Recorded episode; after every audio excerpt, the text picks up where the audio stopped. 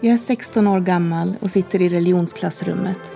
Vi talar om Gud, talar om döden. Plötsligt, för bråkdelen av en sekund, sprider sig en isande skräck i min kropp. Jag tänker på döden och för första gången i mitt liv så får jag dödsångest. Bara bråkdelen av en sekund, sedan tvingar jag genast bort känslan. Jag bestämde mig där och då att jag aldrig någonsin skulle vara redo att konfrontera döden. Att leva med ångest är att leva i konstant beredskapsläge. Du är spänd som en fjolsträng och har därför en lägre tröskel för stress och oro. En frän doft av rädsla följer dig vart du än går. I snart tolv år sedan min första släng av dödsångest så har jag upplevt fler och fler rädslor som jag vägrat konfrontera. Men jag tror att jag måste göra det nu, oavsett om jag är redo eller inte. När jag blev tillfrågad att tala i radio så blev jag väl inte helt förvånad. I och med mitt tidigare jobb på Ålands Natur och Miljö som samhällspåverkare och kansliledare så satte jag mig själv i ett offentligt rum. Men samtidigt så tror jag att folk förväntar sig att mitt sommarprat i så fall ska handla om miljö, hållbarhet och klimat. Och tro mig, det är en fråga som behöver diskuteras idag. Men bara på Åland och i Skandinavien i stort så finns det väldigt många människor som har mer välutvecklade argument, mer kunskap och mer erfarenhet. Och jag vill inte dumma ner ämnet genom att försöka krysta fram mina åsikter om varför vi bör ta hand om vår värld. Jag vill istället tala om psykisk ohälsa. En mer exakt min psykiska ohälsa. Orsaken till detta är helt enkelt att om det är något jag kan bidra med till er så är det en större förståelse för hur det är att leva med depression. Detta är mina erfarenheter, så jag talar inte för andra och jag bjuder i och med detta sommarprat inte in till diskussion om mina diagnoser och min hälsa. Jag vill helt enkelt dela med mig av mina känslor. Så ta ett djupt andetag, så dyker vi tillsammans. Du lyssnar på Sommarprat i Ålands Radio och mitt namn är Erin Gednäs. Någonstans emellan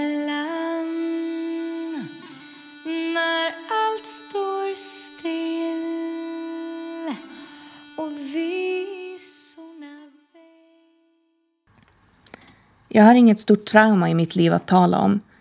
Det gör det inte lättare att förklara varför jag ändå mår så dåligt som jag gör. Men det är också därför det är viktigt att människor som jag talar ut om psykisk ohälsa, om irrationella rädslor, om döden och hur man håller sig motiverad, hur man håller sig flytande när det är som värst. Psykisk ohälsa ses ofta som något som kan motas bort med diverse aktiviteter och positivt tänkande, inte som kroniska sjukdomar som det faktiskt kan vara. Folk frågar varför är du deprimerad? Är det något som hänt?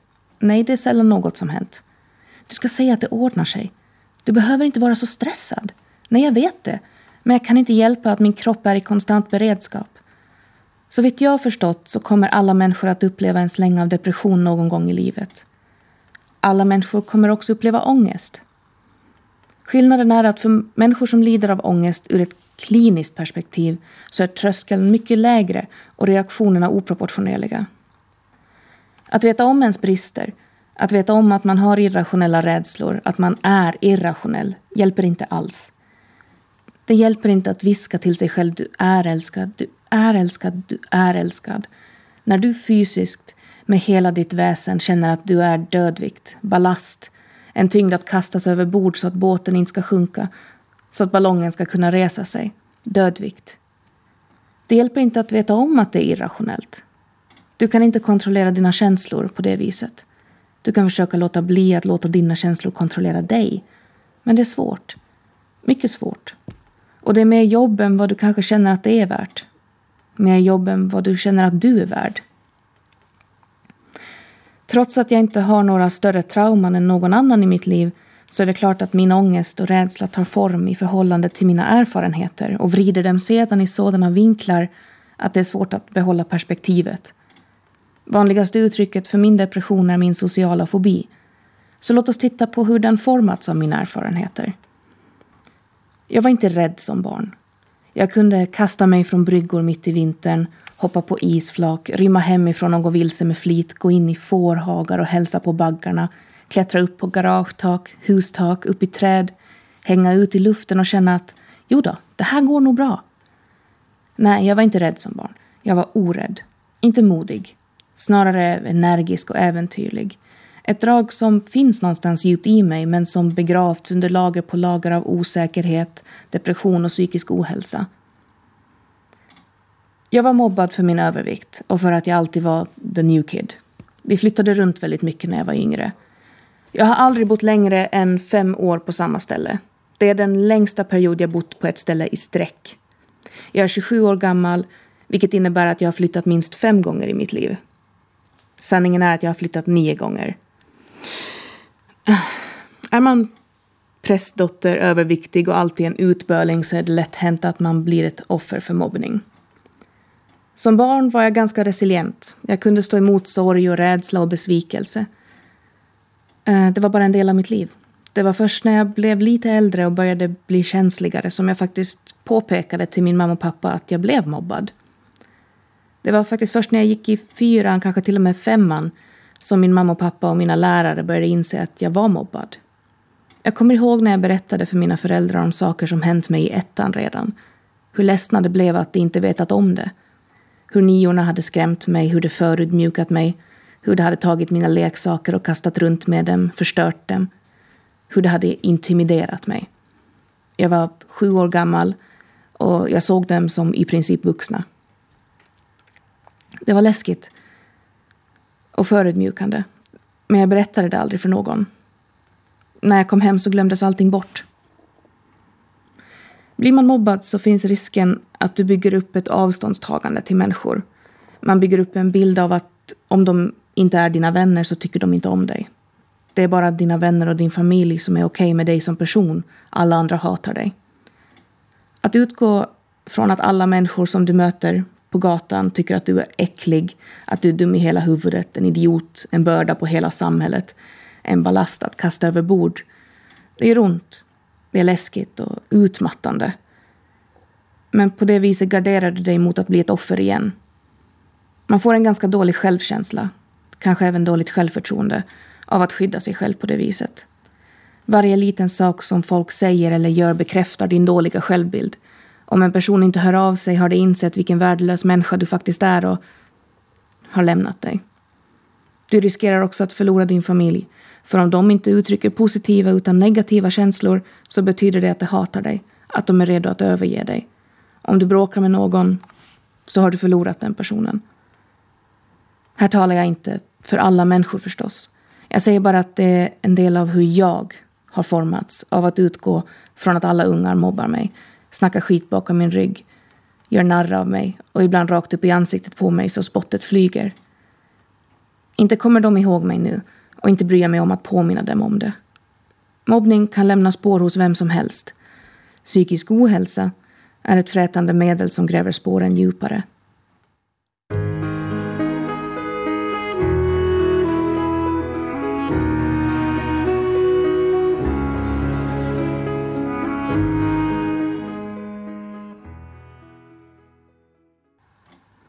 För ett par år sedan, när jag just flyttat till Sverige för studier, så åkte jag tåg mot Örebro.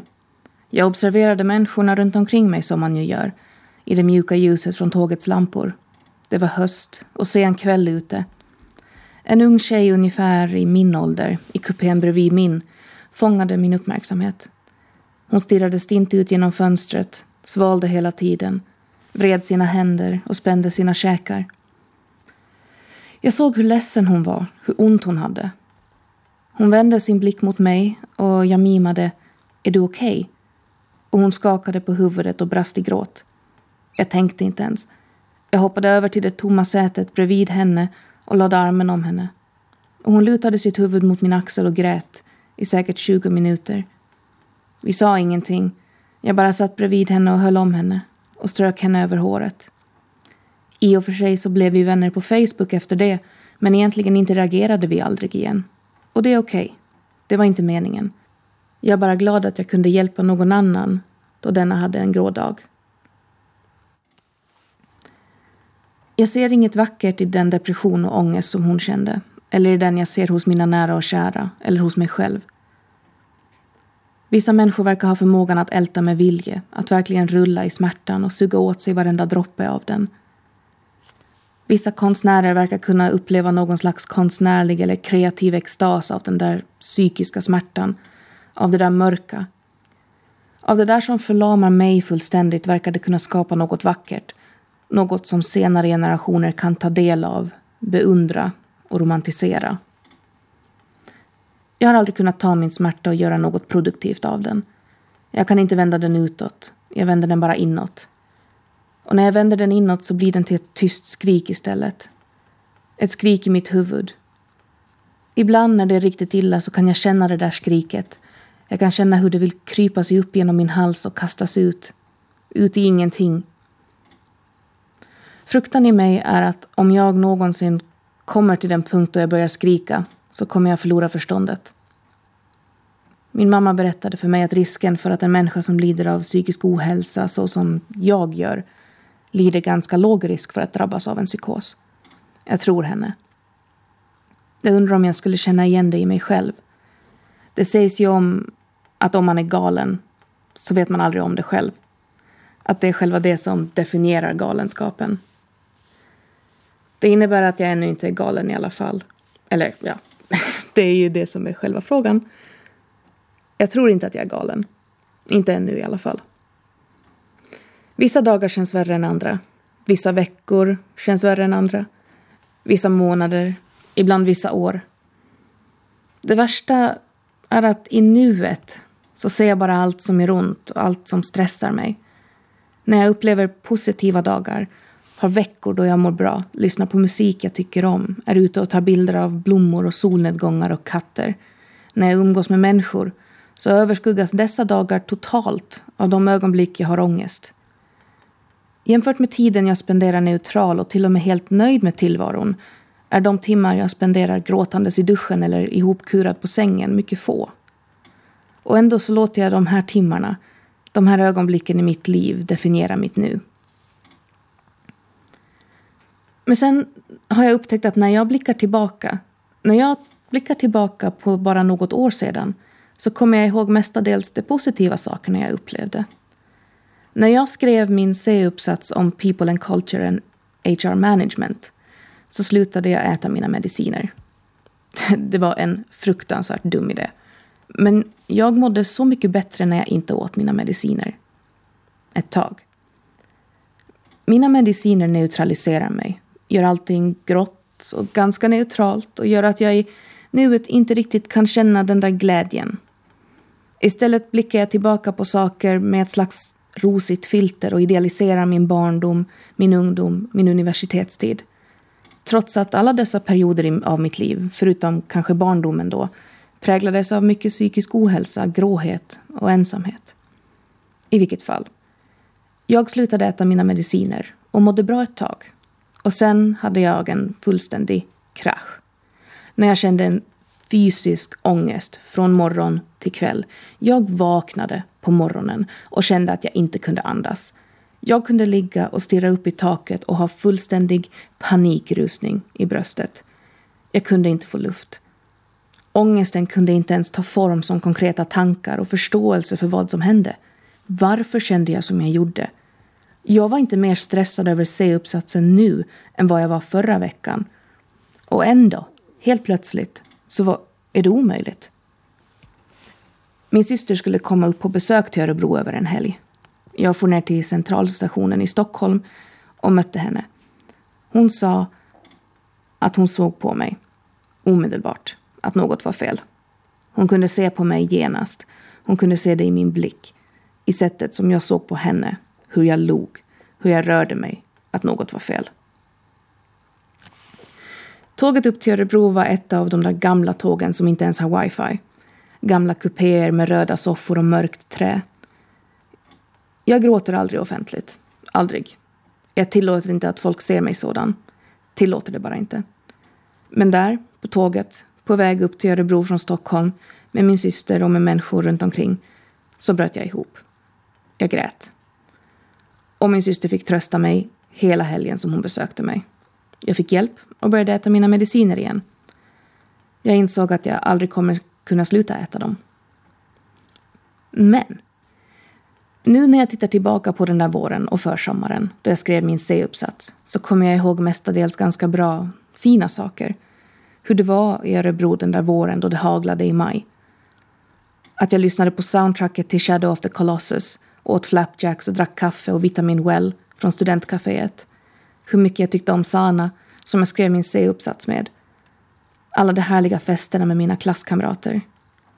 Men där och då, som nu, så känner jag den där gråa smärtan och ångesten. Och det är det enda jag tillåter styra mitt mående. Jag tillåter bara min rädsla och ensamhet och död styra mig. Jag vet också, när man sitter på ett tåg och börjar gråta så kan det vara skönt att någon bryr sig. Och jag vill att ni alla där ute ska veta att det behövs människor som är beredda att hoppa över till det tomma sätet bredvid en främling ibland. Du behöver inte säga någonting. För ibland så hjälper det inte. Det finns inget du kan säga som kan få det att kännas bättre. För det är inte det det handlar om.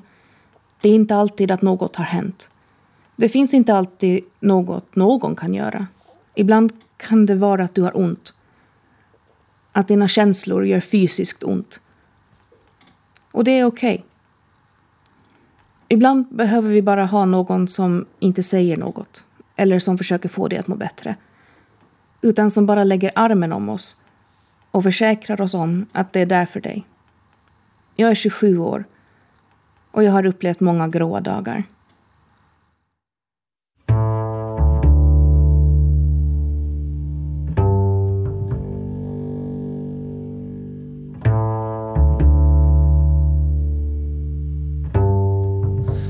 The color today is grey Du lyssnar på Sommarprat i Ålands Radio och mitt namn är Erin Gednes. Vi lever i skrämmande tider just nu. Det är mycket som pågår. Mycket rädslor, mycket sorg, mycket oro. Av flera orsaker. Vi har först klimatförändringarna. Vi lever i ett samhälle som inte kan upprätthållas av världen vi lever i länge till. Vi lever i ett samhälle vars regler vi värderar högre än människorna som byggde det och naturen vi använt som byggstenar om det kallas mervärde eller någonting, Marx. Det mänskliga arbetet att förädla. Här ser vi också de sociala problemen. Sexism, rasism, kolorism, homofobi, transfobi, islamofobi, ableism. Det våldsamma hatet, det tysta, det passivt aggressiva. Finland är bland de mest rasistiska länderna i Europa. Vi är inte konfrontativa, vi är tysta, dömande vi muttrar i skägget. Jag har hört släktingar använda n-ordet. Jag hade också en släkting som satt i köket med mig en kväll och diskuterade huruvida homosexualitet var en sjukdom. Och det är någonting som inte på något vis framhävs konfrontativt. Det är som att de inte ens reflekterar över det. Det gjorde inte jag heller när jag var liten.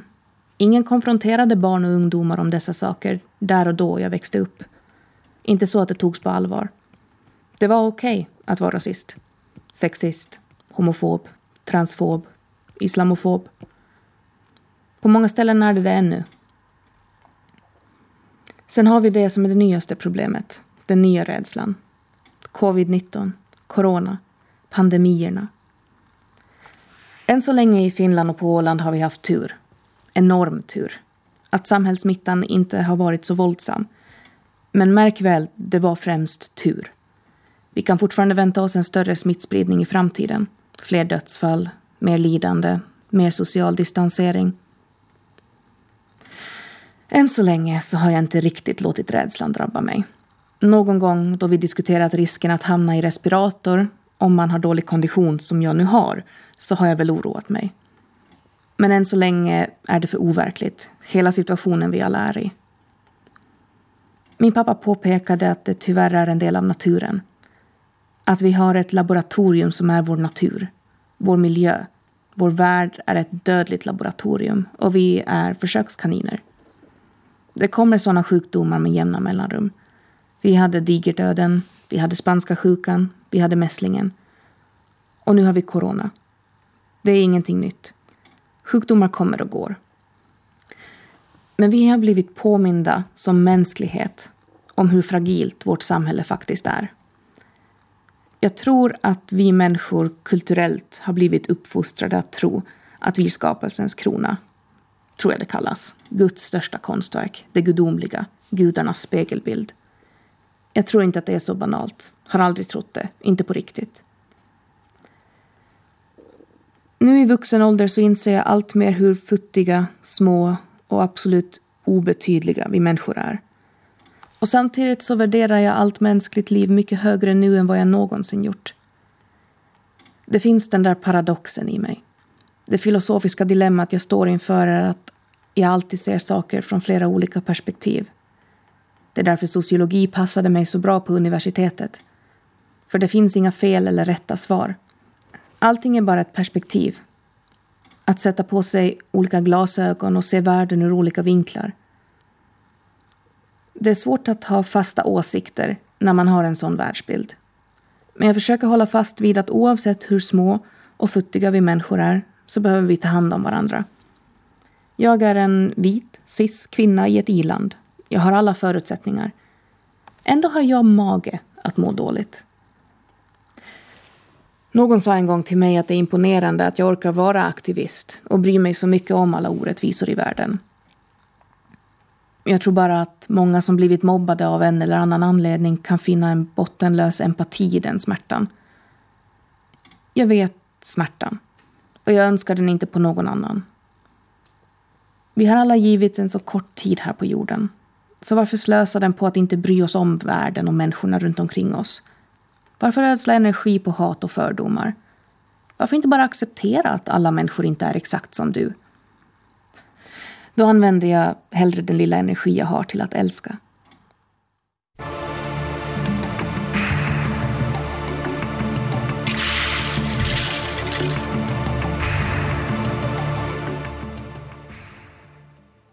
Trots allt som gör ont så kan jag känna mycket djupa, nästan desperata känslor av ömhet och kärlek. Jag tycker inte så mycket om mig själv, så jag bryr mig mer om andra. Hur kan jag förklara hur gränserna mellan kärlek och hat, förtvivlan och extas, lojalitet och flyktkänslor suddas ut när man har en väldigt nära familj? Alla de här gränserna som inte finns. Oförståelsen för att bearbeta känslor av förakt eller avundsjuka, svartsjuka, kärlek, besvikelse – om jag är rädd för att bli övergiven av människor jag knappt känner så är rädslan inför min familj nästan överväldigande. Inför deras ibland hårda ord som jag kanske inte ens var menad att höra så känner jag hur kallt vatten rinner bakom mina öron. Isande skräck. Paniken och mörkret. Paniken. Det här är den största rädslan. Om människor som du är knuten till med blod inte älskar dig hur skulle någon annan någonsin kunna göra det? Så rädslan för att säga fel saker, för att svika eller göra besviken, att vara en börda, att önskas bort. Den kalla rädslan är den mest överväldigande. Nästintill döden själv så är rädslan för att bli aborterad som vuxen den värsta. Att vara så rädd för att inte bli accepterad att man istället blir en ansiktslös. Har ni sett filmen Spirited Away av Studio Ghibli? Ibland känner jag mig som den ansiktslöse. Så desperat efter kärlek, uppmärksamhet, bekräftelse, att någon bryr sig. Att man blir någonting outhärdligt, något monstruöst, något oönskat. Jag är en fredsbevarare så gott jag kan i familjen. Jag blir livrädd så fort konflikt uppstår. Jag har svårt att välja sidor. Ändå så var pappas och mammas skilsmässa för tio år sedan inte så farlig. Det kunde ha varit värre. Och annat än någon enstaka gång så kände jag ändå att jag aldrig förlorade min mamma och pappa. När man mår så dåligt att man bara vill försvinna, då man bara vill uppslukas av mörkret, så klänger man sig fast vid det uppenbara, det lätta, det förståeliga, det snälla. Familjen. Jag skattar mig lycklig som har dem. Alla som mår dåligt har inte alltid den lyxen. Vissa hittar familj någon annanstans. Andra hittar tröst i något destruktivt.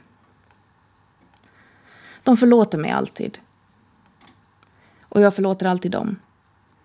Oavsett hur många gånger jag har velat skrika, kasta saker, smälla i dörrar, så har jag aldrig gjort det. Någon gång kanske, för länge sedan, med isande skräck i nacken. Men jag ser dem för vad de är. De är så intimt en del av mig att det ibland är svårt att avgöra var jag slutar och de börjar. Att sträcka fram sin hand mot en spegelbild och se hur handen möter dig vid ytan varje gång. Hur våra röster blandas ihop och blir till en enda. Och hur vi kan skratta. Och hur jag vet att när jag har ont så kommer de finnas där för mig. Utan tvekan, utan krav. I mitt liv vill jag föra vidare den kärleken till andra människor runt omkring mig. Men jag har svårt för att göra det av rädslan för att tränga mig på, att göra intrång, att inte vara önskvärd och lägga märke till det i deras blickar, i deras ord, i deras handlingar. Att känna att man är den ansiktslösa i mitten av badhuset. Rädslan för att inte vara välkommen, att måste köpa sig eller lura till sig andras tillgivenhet. Jag vill ge vidare den skoningslösa och förtröstansfulla kärlek jag har i mig från min familj. Men jag håller mig själv tillbaka av rädsla för att jag är för mycket. Att mina känslor av ömhet inför människorna runt omkring mig, mina vänner, är för påträngande. Om du ber mig berätta hur mycket jag tycker om dig så kommer jag inte kunna låta bli. Den här förmågan att älska andra och bry mig så mycket, det har jag fått från min familj. Av pappa, av mamma, som uppfostrade mig till att bli så självsäker, så fri. Min mamma och pappa som aldrig skämde bort mig med saker, men som definitivt skämde bort mig med kärlek. Som läste böcker för mig. Pappa läste Sagan om ringen och Harry Potter. Mamma läste bibelberättelser och Mumin. Pappa som lärde mig teckna. Mamma som lärde mig skriva. Det som lärde mig sjunga och älska musik. Och så mina syskon som skickar videos till mig bara för att glädje och skratt alltid måste delas med någon som känner likadant. Som är redo att krypa ner under en filt med mig och berätta om deras problem när jag ber dem om det. Som alltid bombarderar mig med våldsamma uttryck för hur vacker och fantastisk jag är. Och så hon. Hon som delat rum med mig under de värsta tiderna i mitt liv. Som alltid har sett min smärta och vetat hur hon ska råda bot på den. Som alltid pushar mig och som alltid har ett soffhörn öppet för mig. Om jag behöver kura ihop mig och prata. Hon som räddade mig den där sommaren efter högstadiet då det kändes som att världen höll på att gå under. Som om allting helt plötsligt bara slutat. Och som jag kanske har format en ohälsosam anknytning till på grund av hennes sätt att lysa upp alla rum hon kommer in i. Jag vill tacka er. Mer än något annat här i världen. Jag vill att ni ska förstå att mina rädslor för att ni ska överge mig är precis lika irrationella som alla andra. Och jag älskar er så mycket att jag har svårt att själv förstå var känslorna kommer ifrån. Carry on my wayward son There'll be peace when you are done Lay your weary head to rest Don't you cry no i det där klassrummet för tolv år sedan, när jag för första gången kände dödsångest, så förstod jag också att jag var agnostiker. För om jag fruktar döden så betyder det att jag innerst inne inte tror på någon gud. Det kan hända att jag gett ifrån mig en bön då och då, spontant. Jag är ändå uppvuxen i ett hushåll med två präster. Att växa upp i en prästfamilj kan vara en väldigt underlig upplevelse. Jag kan inte tala för andra prästfamiljer, men min upplevelse var att även om Gud var en självklarhet så var religiositet aldrig ett tvång. Istället fanns där en värme och en outtömlig kärlek. Gud, om han, hen, om den, om det nu finns, så skapades jag, enligt vår religion i alla fall, vilket jag har svårt att förstå, så skapades vi människor i dess avbild.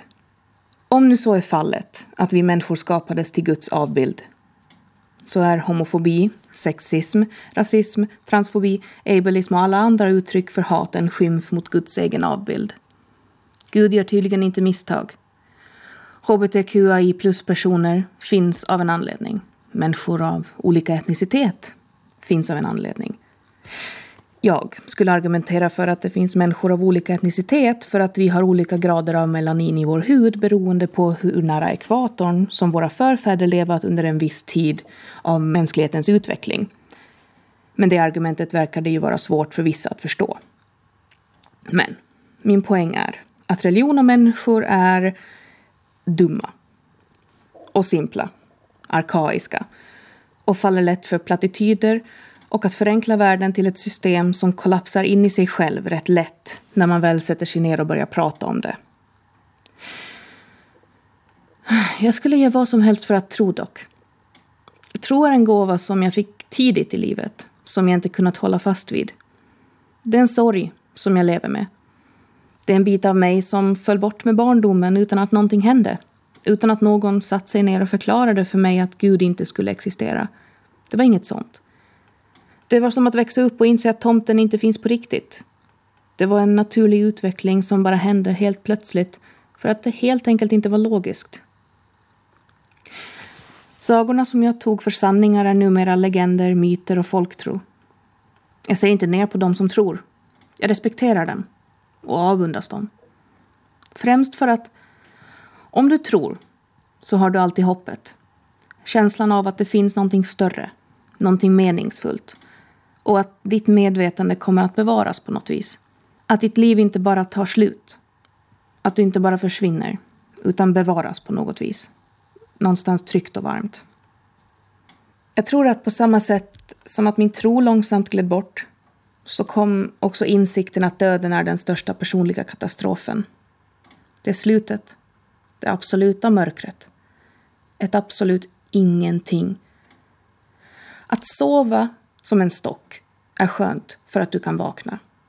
Men att bara försvinna, att inte existera, att bara lösas upp i intet, inte känna, inte tänka. Som att någonting griper tag i ditt medvetande och sliter dig i bitar. Vad bryr jag mig om jag är död? Men i livet fruktar jag döden. Vilket bara är ett slöseri med tid, men jag kan inte hjälpa det. Religionen skyddade mig från den rädslan som barn. Min mamma och pappa berättade om själen för mig. När jag var liten så visste jag inte riktigt vad själ betydde. De sa att det är någonting som finns i oss, att själen finns inom oss och att när vi dör så stiger den upp till Gud. Innan media gav mig bilden av själen som ett slags spöke, en efterbild av oss själva, såg jag själen som en liten snäcka. En liten blåskimrande spiralformad snäcka som finns någonstans i mitt bröst. En fraktal som flöt upp genom rymden, upp bland stjärnor. Mamma berättade bibelhistorier för mig när jag var liten. Hon läste ur de yngstas bibel, små förenklade bibelhistorier. Jag kommer ihåg bilderna, jag kommer ihåg sagorna. Jag såg dem som självklarheter, saker som hänt. Numera så är de som sagt sagor och myter. Jag skulle ge vad som helst för att tro igen. För att slippa rädslan. Att inte tro på någonting kan vara ett aktivt val. När man bestämmer sig för att helt enkelt inte lita på information man får. Men att inte tro på religion är annorlunda. Du kan inte tvinga dig själv att tro på ett liv efter detta. På en allsmäktig och förlåtande Gud. Du kan inte tvinga dig själv att tro. Du måste bara göra det. Bli frälst. Vår värld är så fantastiskt vacker, komplicerad, så oändligt stor och fylld med liv. Vad vi vet om vårt universum är så svindlande lite. Det är så mycket vi inte vet, så mycket som vi, har, som vi inte har verktygen för att mäta och förstå. Så mycket som vi som mänsklighet aldrig kommer att se, läsa av, experimentera med. I, I mitten av allt detta så kan jag inte läsa Bibeln och acceptera denna antrocentriska, den människocentrerade tron. Gud kan inte ha skapat oss och tänkt gott så, iväg med er, ni kommer göra bra ifrån er. Tron på att vi, de här klumparna av kött, ångest och motsägelser skulle vara någon form av gudomlig avbild. Någonting som skaparen av hela universum skulle sätta i centrum och lägga ner all sin tid och kärlek på. Över djuren, över naturen, över vårt komplicerade universum. Att denna gud skulle bry sig om vad vi äter, vem vi älskar, vilken version av Gud vi dyrkar, ifall man tillhör en viss samhällsklass eller ifall man bär plagg av blandade tyg, ifall man jobbar på en viss veckodag, vad vi gör med våra kroppar, ifall vi inte respekterar våra föräldrar oavsett vad. Nej, jag kan inte tro på de religiösa texter som placerar mänskligheten i centrum av universum. Och ändå önskar jag att jag kunde tro på att det finns en mening, att det finns ett syfte, att det finns ett liv efter döden och att det finns en plats för mig. Där jag kan vara som jag är, utan skam och skuld.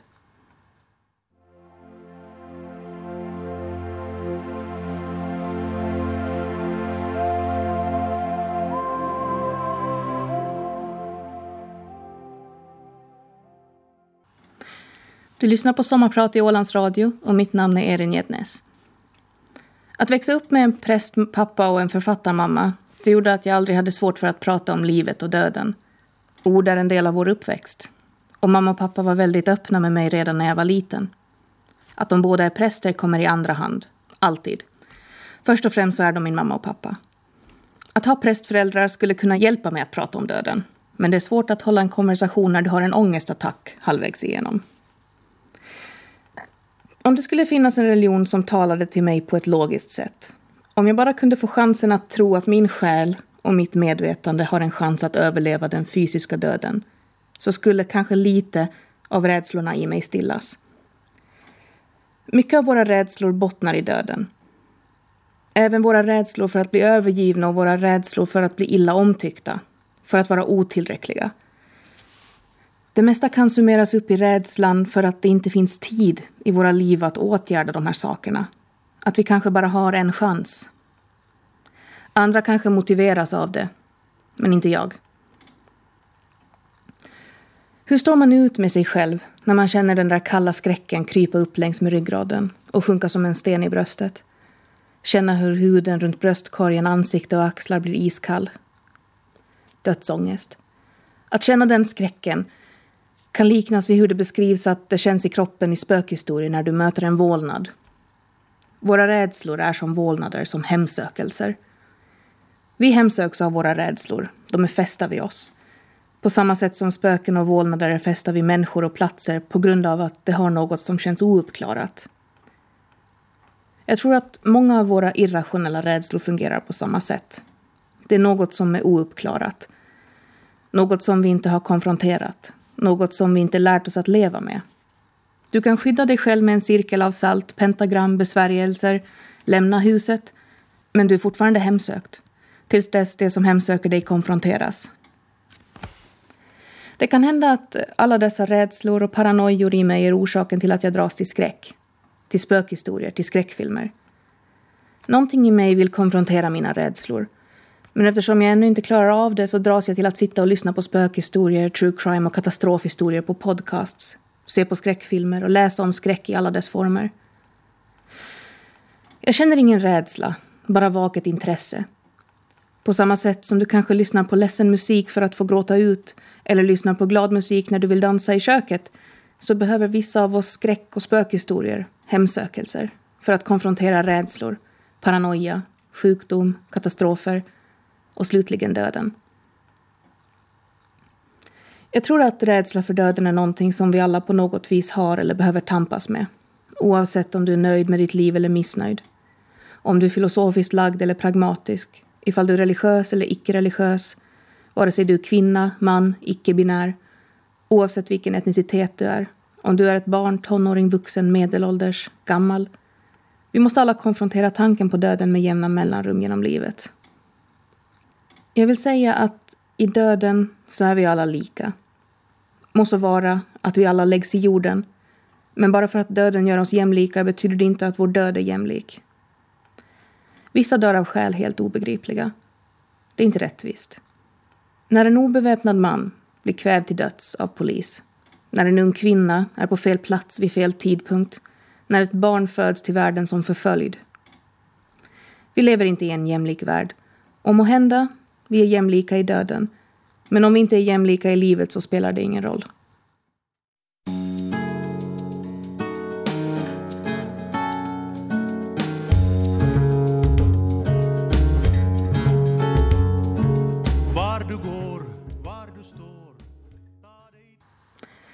Det finns mycket ont här i världen, mycket smärta.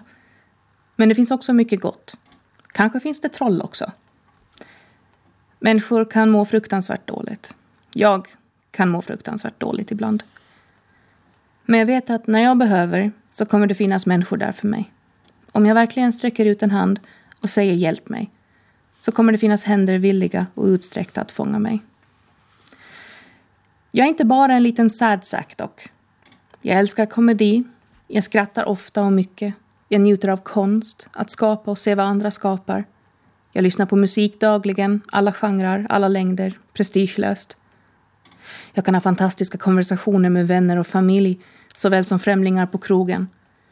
Gråheten kan ibland överskugga de där kvällarna som jag suttit nere vid vattnet och pratat om livet med vänner. Hur hysteriskt roligt det är att jag har sex tavlor av gråtande barn på min vägg. Hur bra jag har blivit på att teckna. Hur mycket jag älskar att simma. Så pass mycket att jag kan spendera tre timmar i vattnet om vågorna är tillräckligt stora. Åland är en så vacker plats att växa upp på också. Doften av årstidernas skiftningar känns mycket starkare så nära havet.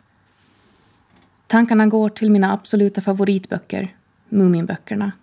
Den där lummiga, stimmiga dalen vid havet där människor och troll kommer och går, älskar varandra och drar med en på äventyr när det blir tråkigt. Mitt mål här i livet är nog att hitta dit. Där jag inte behöver vara glad och lycklig hela tiden, men där jag är tillfreds. Nära havet, i ett hus där alla är välkomna. Snusmumriken var min stora idol som liten. Och med åren har jag hittat tillbaka till honom. Jag tror att jag sätter för stor press på mig själv att leva upp till den lycka som målas upp i media. Att vara social, att behöva vara extrovert. Snusmumriken ber inte om ursäkt för sin vilja att vara ensam. Det är något alla accepterar och även respekterar hos honom. Jag tror att jag måste släppa på kraven och bara vara mig själv. Då kanske jag hittar rätt oavsett hur liten och grå jag känner mig ibland. Det finns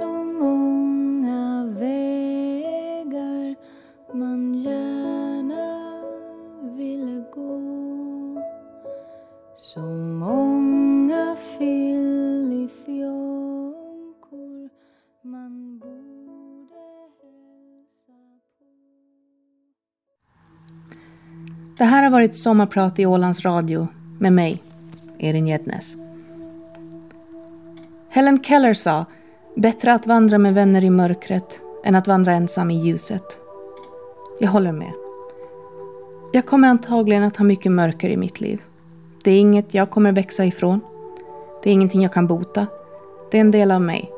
En del av den jag är. Hur jag är. Men jag kommer alltid ha människor runt omkring mig, bara jag vågar sträcka ut mina händer. Så förvisso antar jag att jag aldrig kommer vandra i totalt mörker.